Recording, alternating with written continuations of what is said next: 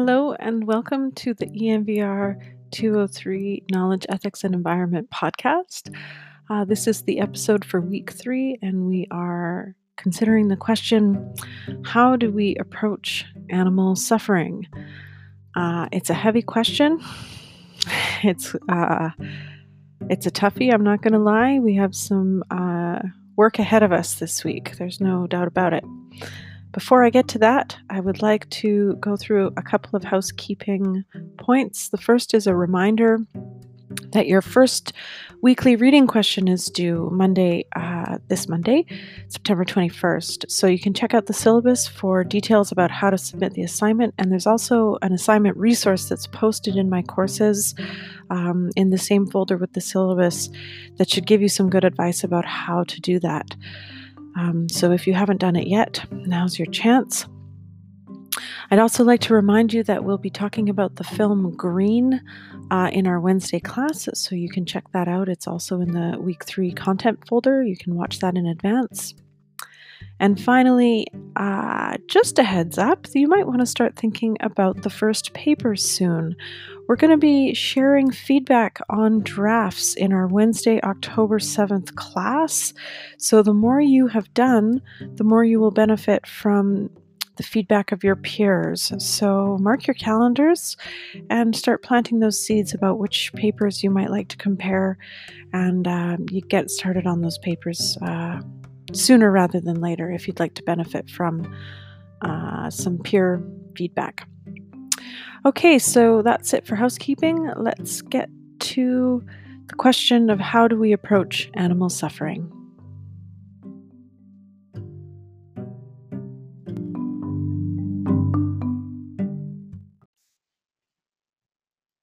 All right, so the first article that we're going to be looking at this week is Animal Liberation by Peter Singer. This is an oldie. It was written in 1973. It's actually an article that um, works as a review for a book. So, this is why it was published in the New York Review of Books. Uh, he was using his review of Animals, Men, and Morals um, as an opportunity for him to put forward his new perspective in thinking about animal rights. Uh, and his book would soon follow.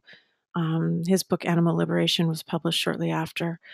So, in this chapter, or this article rather, he draws from the work of the English philosopher Jeremy Bentham, uh, who lived in the sort of the, the second half of the 1700s and the early 1800s. And Bentham's question was that of thinking about when we're thinking about how to relate to animals, the question we should be using to sort of organize that is is can they in fact suffer? And so Singer borrows that question from Bentham, you know, can they suffer? And if so, that should be guiding our relationships to animals. And in the article, Singer describes many speciesist practices that result from neglecting the question entirely. So we don't think about whether they can suffer. And certainly we ignore the suffering of, of other animals um, as a result of neglecting the question. So, what's interesting to me is that in the article, Singer talks quite a lot about how the suffering of animals is wrong because they are sentient creatures, but he doesn't really unpack what sentience means. We've talked about it before in uh, the class, but I think that uh, we'll continue to revisit that idea with more depth over the course of the podcast today, too, because it's a really pertinent um, issue.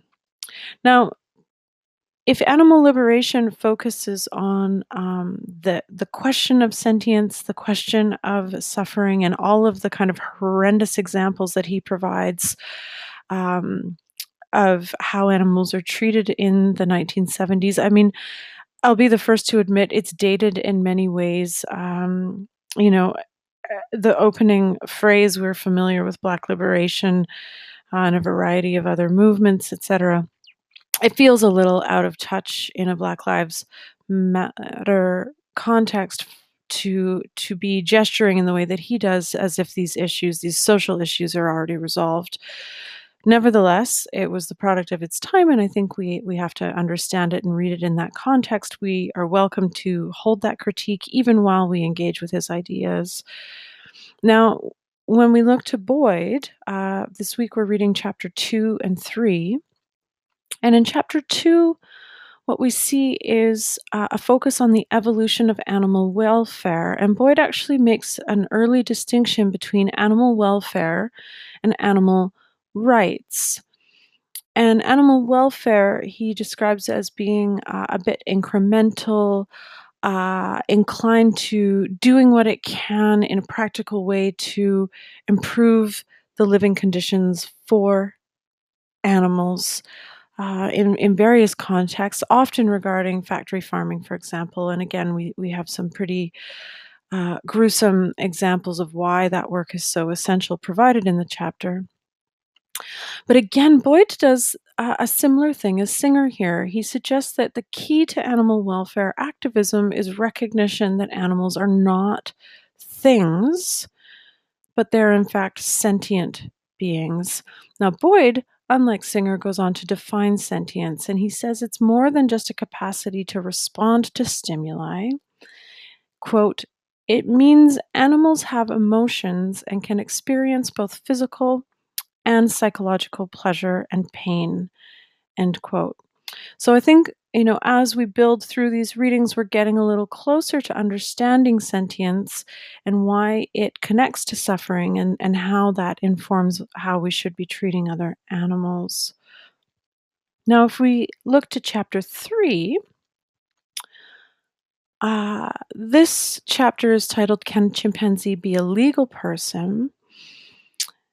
And here we have another interesting discussion because we're moving from questions of, you know, can we improve the battery cage sizes or uh, the crates in which um, veal, you know, calves are raised in these kind of um, these kind of incremental. Can we make the basic conditions a little bit more um, humane, which is really the project of animal welfare activists. And don't get me wrong, that's it's really important work. But animal rights is doing something different. Um, and interestingly, it often, rather than focusing on chickens or cattle, it tends to focus on individual animals, and we we get a sense of where that uh, strategy may be rooted, will we learn about the history of Steven Wise as a lawyer who wants to speak for the voiceless, um, and how he, you know, dedicates his career to representing the interests of animals as innocent creatures. Um, and part of the strategy for focusing on the rights of individual animals is about how the legal system actually works.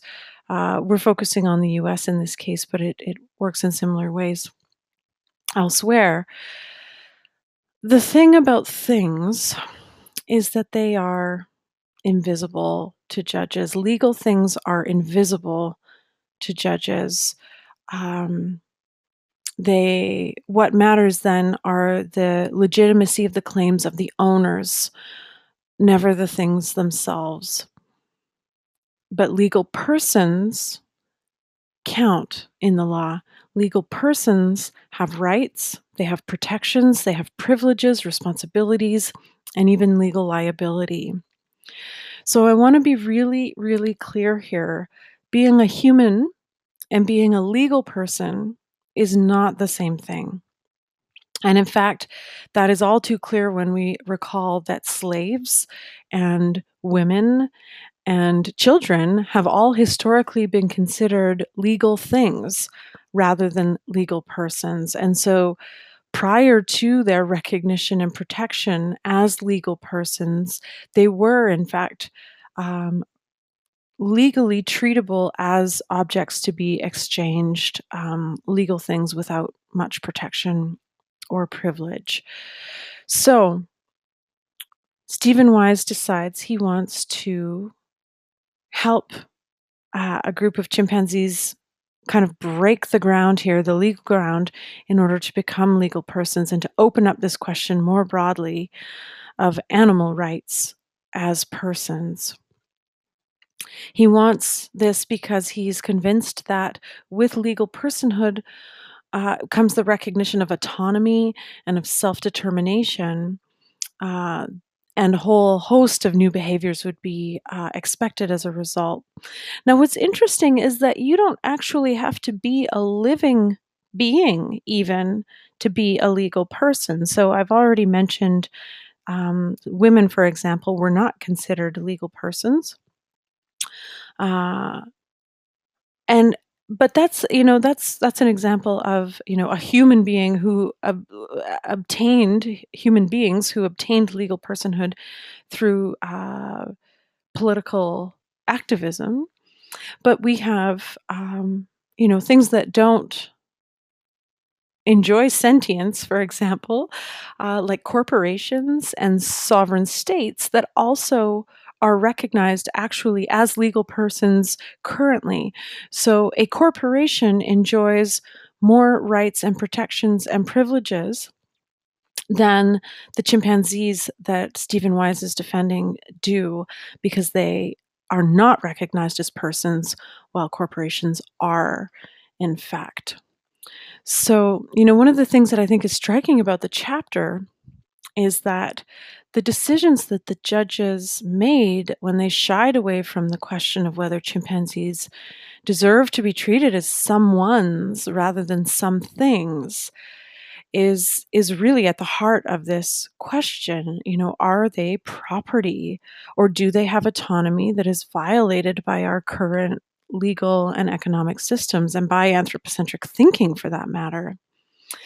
And so you know i want us to to imagine what becomes possible if we try to listen to the chimpanzees about their experiences, by which I mean, you know, can we attend to the reality of chimp experience here? Can we observe their preferences? Can can we pay attention?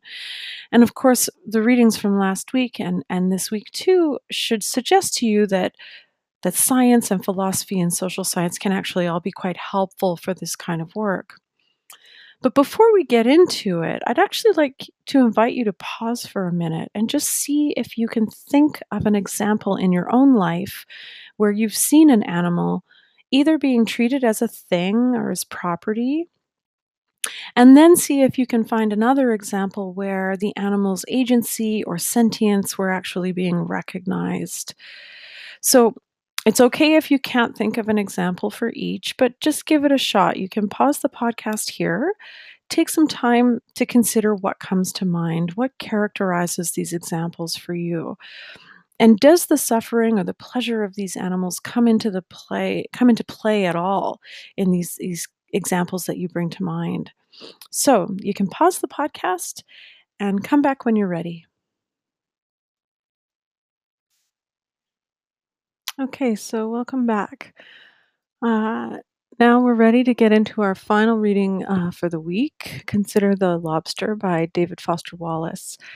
This article was published in August 2004 in Gourmet Magazine, uh, which I know is an unusual kind of source for uh, a university class, but um, while it's supposed to be a review of the 2003 Maine Lobster Festival, this piece of writing is deeply concerned with ethics and uh, and the question of boiling a creature alive. So, this is what Wallace is asking us uh, when he, he's asking us to consider the lobster. It's an unusual request for sure, but he wants to know is this creature worthy of moral consideration? And if so, why? And if not, why not? He describes them as basically sea insects, uh, invertebrates, in other words. And then he asks us Is it all right to boil a sentient creature alive just for our gustatory pleasure? So, in other words, just for the, the sensory experience, the, the the deliciousness um, of, of this meat. So, part of the way that he wants to answer the question of all rightness, like, is it all right or not, is by trying to appreciate what being boiled alive actually means to the lobster. I mean, even if we can't really relate to the creature, which, you know, it's it's a pretty big jump. So, in order to bridge that gap, he's going to use a tremendous amount of research and creative thought, too, frankly, to help us push the limits of our own understanding in order to better imagine this other creature's experience. So, in a sense, this is an act of listening, of deep speculation into the unknown, of, of attending to lobster reality. Lobsters are hard to anthropomorphize, though, but he still asks us Is it all right to boil a sentient creature alive just for our gustatory pleasure? Now, one of the things that makes this such a challenging piece of writing and of thought is this question of whether or not lobsters feel pain. This issue is of central importance because the idea that they don't feel pain is often used not just to kill them, but to justify the particularly brutal way that they're killed. So, Wallace invites us to consider the difference between pain and suffering as part of the exploration of that question. And he argues that pain and suffering can be considered distinct since they're actually processed in different parts of the brain. So, just as a quick summary here, we can think of pain as the response to a painful stimuli. So, maybe I brush my hand against a hot element on the stove and I pull my hand back quickly before I even realize that I've been burned. But we can think of the suffering as the next step that is the emotional response, the experiencing of that pain as unpleasant or unbearable. So once I realize I've been burned, I can feel that in my nerves and I'm hurting, that's that's where suffering kicks in. So Wallace is the first to point out that comparative neuroanatomy has its challenges. And the question of whether or not other creatures experience pain is actually quite a complex question. And I mean, even between humans, pain is a totally subjective mental experience. We do not have direct access to anyone or anything else's pain but our own. So it really comes down to uh, trying to find another way to think this through looking for a shared set of moral principles or, or an ethics in order to uh, make a decision here. And Wallace suggests that ethicists can do two things. The first is to look at neurological hardware uh, in terms of what's required to experience pain. What does the animal have this kind of equipment? Nociceptors, neuronal opioid receptors, this sort of stuff. So that's the first part. Does does the creature have the the physiological capacity to experience pain? But the other criterion is whether the animal demonstrates the behavior associated with pain. Does it show a preference for not enduring a painful experience? And Wallace suggests that when it comes to lobsters, it is possible that they're experiencing pain, but not necessarily feeling anything about it. So they're not particularly distressed or not enjoying it either, just experiencing it. But, you know, then he remembers and reminds us this kind of uh, observed behavior of the clambering out of a pot of boiling water or hanging onto the edge, any of these things, um, if that counts for anything, then we might want to infer that lobsters, on some level, prefer not to be boiled alive. And so, this is why he gets to the place that rather than settling the pain versus suffering question, what is clear is that the lobster has preferences and that these preferences include not being boiled. So, to Wallace's mind, this is where we might be concerned with their interests and we might afford lobsters some kind of moral consideration. The thing is that the extension of moral consideration is not at all obvious. Many value theories would not necessarily do so. And value theories in general help us figure out what is a good state of the world. So, what does it even mean for one state of affairs to be better than another?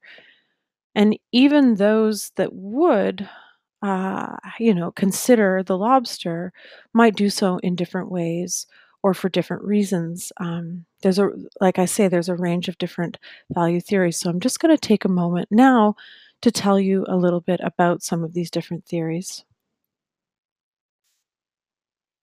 Okay, so the first of the individualistic value theories, in terms of the narrowest sphere of moral consideration, is nihilism. And basically, nihilism says nothing has any intrinsic value. That's it. Um, we're not going to spend a lot of time there. But if we want to begin with a, a something to value, we have egoism. And in that value theory, the idea is that I have intrinsic value, the individual, uh, the self in particular, but no one else does. No humans, no other creatures, um, except for maybe the ways in which you might be useful to me, which would be a kind of instrumental value. It's quite a narrow circle of consideration or sphere of, of moral consideration.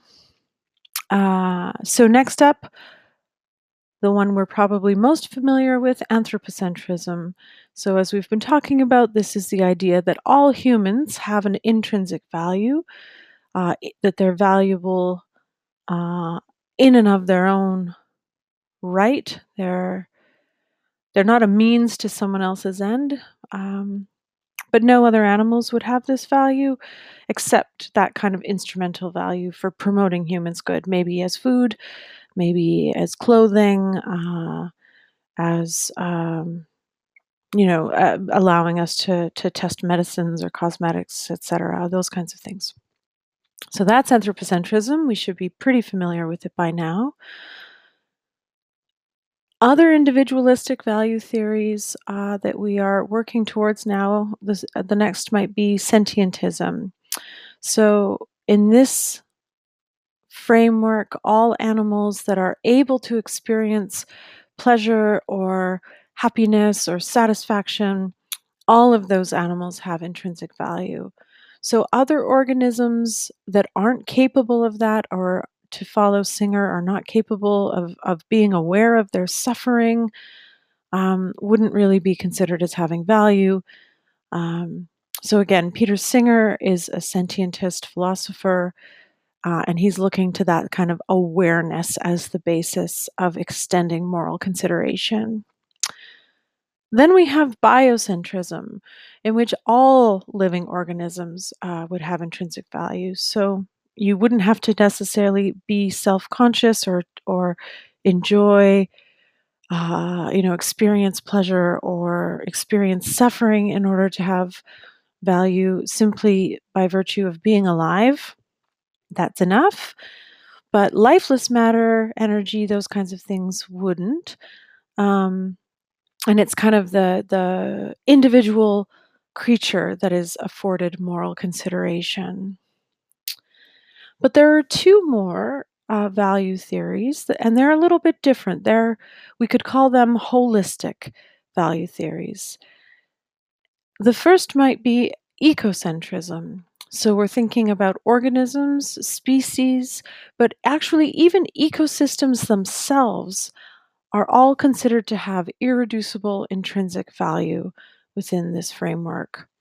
So lifeless matter, say stones or energy, those kinds of things wouldn't be considered as having value, um, except maybe instrumental value to uh, to species or uh, to ecosystems. But what's interesting about the ecocentric approach is that it values the existence of systems themselves, that they too have a right to exist as systems with integrity. So you might be familiar with the uh, the writer and, and environmental thinker Aldo Leopold. He can be considered an ecocentrist. And Val Plumwood, who we read last week and who we'll read again at the end of the term, is also a well known ecocentric thinker. And the last of these holistic value theories uh, we might call cosmic universalism, which is basically the idea that that everything that exists, organisms, species, ecosystems, uh, ecosystems rather, and even lifeless matter and energy, they all have intrinsic value. The idea here being that a universe that has even a single stone is better than a universe that doesn't have anything at all. So, as the term continues, we'll keep thinking about these value theories and what they mean uh, in terms of how we're able to extend our sphere of moral consideration. For now, I think it's enough to recognize that there are many possible theories to draw from, uh, different traditions and thinkers. And while anthropocentrism is the, the dominant view, there are many other ways of regarding life beyond the human. So at this point, you know, let's move towards our conclusion. Let's return to the organizing question of the week How do we approach animal suffering? And the truth is, I think that the three readings that we read this week tell us that we, we actually don't often think all that much about it. Um, some people do. Some people ask the questions, extend the sphere of moral consideration beyond themselves, beyond humanity, uh, to, to consider the experiences of other living things. Many of us are not yet willing or capable or uh, interested in going there. So, to wrap up today, um, I want to close with another example of how we might consider the lobster, something a little bit different than what Wallace proposed. And this is a story about how in 2016, Buddhist monks on Prince Edward Island bought 600 pounds of lobster and they took these lobsters and they released them back into the ocean. And they did this in order to protect the lives of the lobsters, but they did it also to help the rest of us think about how to cultivate compassion toward other animals. So the the Buddhist practice is is one where where compassion can be described as both the desire to relieve suffering and to give joy and these monks are extending the boundary of who is legitimately entitled to respect who's entitled to compassion. And as we've seen you know it's a boundary that many of us don't like to look at very closely even though we may work to maintain it in in many ways. Um, but that's also a boundary that's increasingly being challenged and destabilized and contested and expanded. And we're seeing more and more examples of how how people are pushing their their moral consideration uh, into these new domains and and considering other creatures uh, and even ecosystems themselves. And in fact, just as a closing thought, the Buddhists were able to actually enlist local fishermen to help them find a better place to put those lobsters so they wouldn't be recaptured so easily. So there you go. Uh, we can surprise ourselves. On that note, I think I'd like to say thanks very much for listening. Uh, I look forward to seeing some of you in class uh, this week and take good care. Bye now. I'd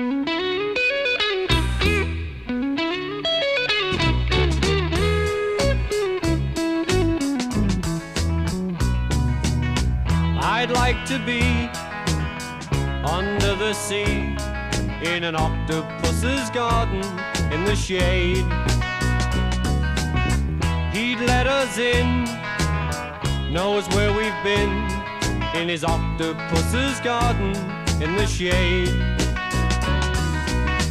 I'd ask my friends to come and see garden with me.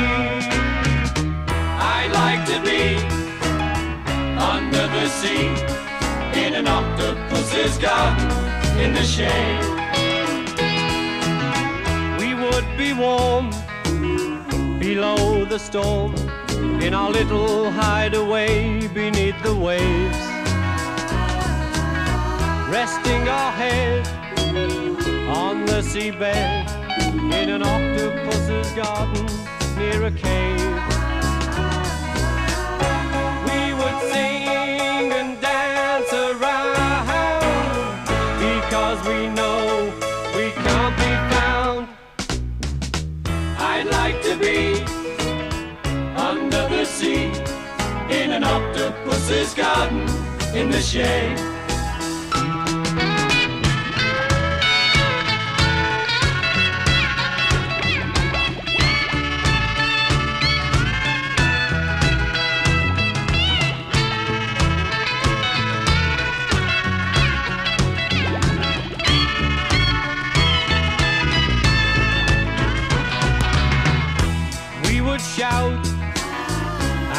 Swim about the coral that lies beneath the waves. Oh, what joy for every girl and boy, knowing they're happy and they're safe. We would be so happy, you and me. No one there to tell us what to do. I'd like to be sea in an octopus's garden with you.